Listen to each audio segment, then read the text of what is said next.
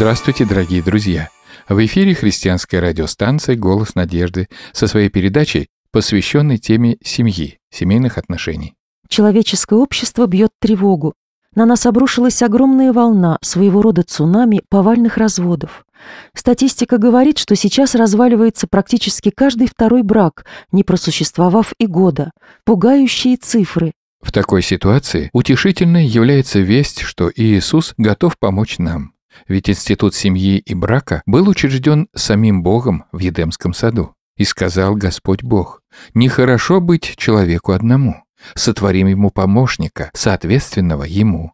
Книга Бытия, 2 глава, 18 стих. Творец не оставил людей без помощи и совета. В Священном Писании Он дал нам необходимые советы, чтобы создать счастливую семью и сохранить ее. Прежде всего, в семье должна царить любовь и у нее должны быть три измерения, чтобы семья была счастлива. Поговорим об этих измерениях. Измерение первое. Чувство собственного достоинства. Иисус, говоря о том, как мы должны любить других, сказал «Возлюби ближнего твоего, как самого себя». Евангелие от Матфея, 22 глава, 39 стих. Другими словами, вы прежде должны полюбить себя, а затем уже любить ближних, в том числе супруга и детей. Означает ли это, что наша любовь должна быть эгоистичной? Нет, Иисус говорит здесь о самоуважении, о том, что каждый человек должен осознавать ценность своей личности. Апостол Петр однажды встретил человека, просящего помощи. Его ответ был таким «Что имею, то даю тебе». Деяния апостолов, глава 3, стих 6. Сегодня множество людей ждут любви и понимания. Они рядом с вами. Это ваша жена, ваши дети. Но как мы можем дать то, чего у нас нет? И Бог повелевает «люби себя, понимай себя, прими себя». Библия говорит, что Давид тоже однажды почувствовал себя несчастным. Что он сделал для решения своей проблемы? Бегство было не лучшим выходом. Оно заставляет страдать и человека, и его ближних. Давид остановился и задумался. «Что унываешь ты, душа моя, и что смущаешься? Уповай на Бога, ибо я буду еще славить Его, Спасителя моего и Бога моего». 42 Псалом, 5 стих. Вопрос Давида является первым шагом, который необходимо сделать, чтобы почувствовать себя лучше. Постарайтесь выяснить причину травм и комплексов, которые вы несете. Найдите специалиста, побеседуйте с психологом. Не старайтесь скрыть эти комплексы, не притворяйтесь, что их нет. Не притворяйтесь, что все в порядке, не пытайтесь стереть из памяти воспоминания, тревожащие вас. Лучший способ победить призраки прошлого – встретиться с ними. Тысячи погубленных жизней показывают нам, что человек с трудом отваживается бороться со своим прошлым. Поэтому вы нуждаетесь в Христе. Однажды Андрей привел своего брата Петра к Иисусу. Библия так рассказывает об этом. Один из двух, слышавших от Иоанна об Иисусе, и последовавших за ним был Андрей, брат Симона Петра. Он первый находит брата своего Симона и говорит ему, «Мы нашли Мессию». Что значит Христос? Евангелие от Иоанна, глава 1, стихи 40-41. «Ты, Симон, — сказал Иисус, — я знаю тебя, знаю, кто ты. Я знаю твои проблемы беды, травмы, комплексы. Ты, Симон, но я также знаю, что ты сын Ионы. Я знаю не только твое настоящее, но и твое прошлое. Я знаю, откуда ты. Знаю, как тебя воспитывали. Знаю, что к тебе были несправедливы, когда ты был ребенком. Понимаете? Иисус берет Симона за руку и ведет его в прошлое. Это дорога, погруженная во тьму. Симон боится, он не хочет идти, но всесильная рука учителя ведет его шаг за шагом. И ученик учится бороться со своим прошлым. Это прошлое, которого нельзя изменить. Надо научиться жить с ним, не жалуясь и не бунтуя. Однако божественное лекарство лечит не только прошлые человеческие травмы. Поэтому Иисус не останавливается на прошлом. Он ведет его в будущее. «Ты будешь зваться Кифой», — говорит он. Иисус знал, что когда с прошлым покончено и боль прошлого забыта полностью, тогда может существовать только здоровое настоящее и полное перспектив будущее. Поэтому апостол Павел написал, «Братья, я не почитаю себя достигшим, а только, забывая заднее и простираясь вперед, стремлюсь к цели, к почести Вышнего звания Божия во Христе Иисусе». Послание к филиппийцам, глава 3, стихи 13-14. Осознание своей неповторимости также поможет вам полюбить себя. Давид писал, «Славлю тебя, потому что я дивно устроен, дивны дела твои, и душа моя вполне сознает это». 138 Псалом, 14 стих. Вы уникальны. Несмотря на миллионы других людей, несмотря на все ваши недостатки, страхи и ограничения, Бог по-особенному относится к вам и очень любит вас.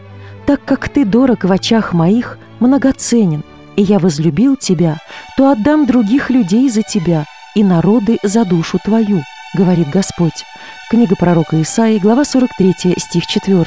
Однажды к пророку Елисею обратилась за помощью вдова. Пророк спросил, «Что есть в твоем доме?» «Ничего, господин», — с горечью ответила женщина. «Ничего? Нет человека, у которого не было бы ничего. Всякий человек, в каком бы положении он ни находился, чем-то да обладает. У вдовы было немного масла. Бог увеличил количество масла и решил проблему несчастной женщины. Подобное происходит и с каждым из нас. Нам необходимо лишь открыть положительные качества, которые в нас есть, и развивать их. Это задача, которая стоит перед всеми нами. Надо верить. «Все могу в укрепляющем меня Иисусе Христе». Послание к филиппийцам, 4 глава, 13 стих. Это первый шаг, первое условие успеха – первое измерение, с которого мы начали сегодняшний разговор о сохранении счастливой семьи.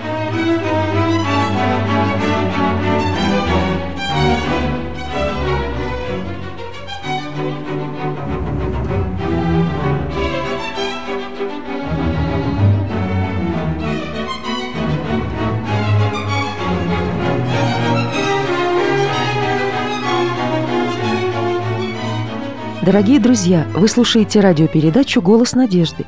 Переходим ко второй части нашей сегодняшней программы. Для вас звучит рубрика «Это интересно». В ней пойдет речь о жилищах древних жителей Ближнего Востока. Как известно, Авраам жил в шатрах. Материю для них ткали из козьего волоса. Получалась полосатая черно-коричневая ткань, плотная и грубая. Шатер делался так. По краям и по центру длинного куска ткани пришивали деревянные кольца, в которые вставлялись опоры. Три ряда по три опоры в каждом. Средний ряд имел высоту около двух метров, внешние были немного ниже. Ткань натягивали, и палатка была готова. Этим обычно занимались женщины, хотя закрепление опор оттяжками – очень тяжелая работа.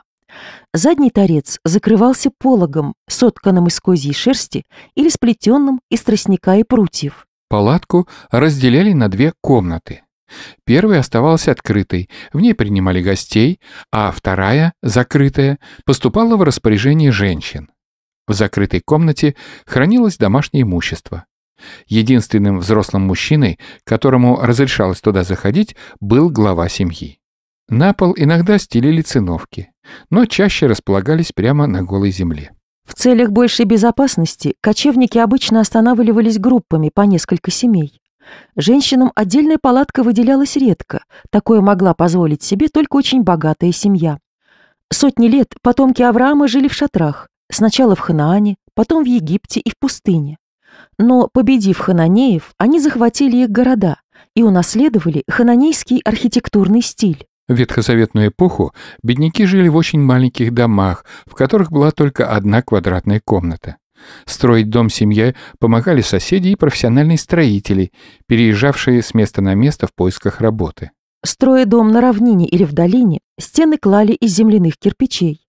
Позже хозяева, если дела у них шли хорошо, могли пристроить рядом еще одну комнату или надстроить второй этаж. У отцов и дедов, поселившихся в Ханаане израильтян, был богатейший опыт изготовления земляных кирпичей, приобретенный во время египетского рабства. Это делалось так. Сначала в земле выкапывали большую яму и заполняли ее водой, рубленой соломой, пальмовыми волокнами, осколками раковин и древесным углем. Полученную смесь работники месили ногами, превращая ее в мягкую пластичную грязь. Затем при помощи специальных деревянных форм лепили кирпичи и выставляли их сушиться на солнце. Кирпичи были достаточно крупные, обычно 53 на 25 на 10 сантиметров. Часть их обжигалась в печи. Обожженные, самые крепкие кирпичи использовались при кладке фундамента. Грязь употребляли в качестве раствора для скрепления кирпичей друг с другом и для оштукатуривания готовых стен. Неудивительно, что в сырую погоду дома протекали. Они были непрочными, и ворам не составляло труда пробраться внутрь, просто прокопав в стене отверстие. В горах, где под рукой были известняк и базальт, и на морском побережье, где имелся песчаник, фундамент клали из грубо обтесанных камней, и на нем возводили каменные или кирпичные стены, обыкновенно очень толстые, до 90 сантиметров. В них делали ниши, в которых хранилась домашняя утварь. В раннюю ветхозаветную эпоху стены складывали из необработанного булыжника. Но с распространением железных инструментов, облегчавших обработку камня, камни начали обтесывать, стремясь придать кубическую форму. Под самой крышей оставляли несколько крошечных окошек. Стекол не было. Вместо них для защиты от воров в оконный проем вставляли решетку. Зимой стены утепляли толстыми шерстяными занавесками. Двери поначалу плели из прутьев, а с развитием ремесел стали делать из дерева и металла. Теперь настала очередь поговорить и о крыше. Стены перекрывались балками, а на них клали брусья меньшего размера. Сорт древесины определялся достатком хозяина. В домах простых людей балки делали из сикаморы, а у тех, кто побогаче, из кипариса или кедра. Сверху в несколько слоев насыпали хворост, землю, глину и утрамбовывали все каменным катком. На такой крыше после дождика вырастала трава, и рачительный хозяин отправлял мелкую скотину попастись прямо у себя над головой. Драгоценная, однако не очень чистая вода стекала по водостоку в цистерну, которую сооружали прямо в земле, обмазывая края ямы водонепроницаемым раствором из золы, извести и песка. В те времена обладание собственным запасом воды было большим делом для хозяина дома, хотя, конечно, употребление такой воды из цистерны не сулило ничего хорошего для здоровья. Крыша была очень важной частью дома. Бедняки поднимались на нее по приставной лестнице. У более зажиточных людей ступени со двора на крышу делались прямо в стене. На крыше сушили сено и зерно – Помните, Раав спрятала израильских лазутчиков под снопами льна, которые сушились у нее на крыше. После жаркого дня там можно было отдохнуть в прохладе. Иногда семья там и ночевала. С развитием строительного искусства все большее распространение получали двухэтажные дома. Богатая женщина из Санама приготовила для пророка Елисея комнату на втором этаже. Иногда на крыше делали специальную решетку для виноградной лозы – если дом стоял на крутом склоне холма, крышу могли использовать в качестве тока. Главы семейств обычно сообщали друг другу новости, перекликаясь с крыши на крышу, чтобы не мешал уличный шум. Крыша имела важное значение в быту, и даже в законе содержалось указание огораживать ее для безопасности перилами. Черепичные крыши стали делать лишь незадолго до новозаветной эпохи –